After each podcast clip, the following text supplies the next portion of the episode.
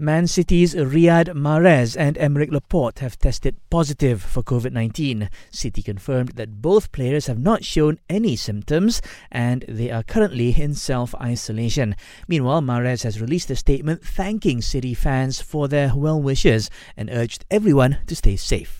Netherlands caretaker head coach Dwight Lodeweges says he's not thinking about his chances of getting the job full time. Lodeweges, who was appointed after Ronald Koeman left for Barcelona, says he's just focusing on the team's Nations League campaign. This is after a group of senior Dutch players said they want the full time job to be given to former Chelsea assistant boss Henk ten Cate. Meanwhile, Netherlands will take on Italy in the Nations League tomorrow morning, and you can catch it from 2:30 a.m. live on Astro Supersport 3, channels 813 and 833. And a senior IOC official insists that the Tokyo Olympics will go ahead as scheduled next year, even if the COVID 19 pandemic is still around by then.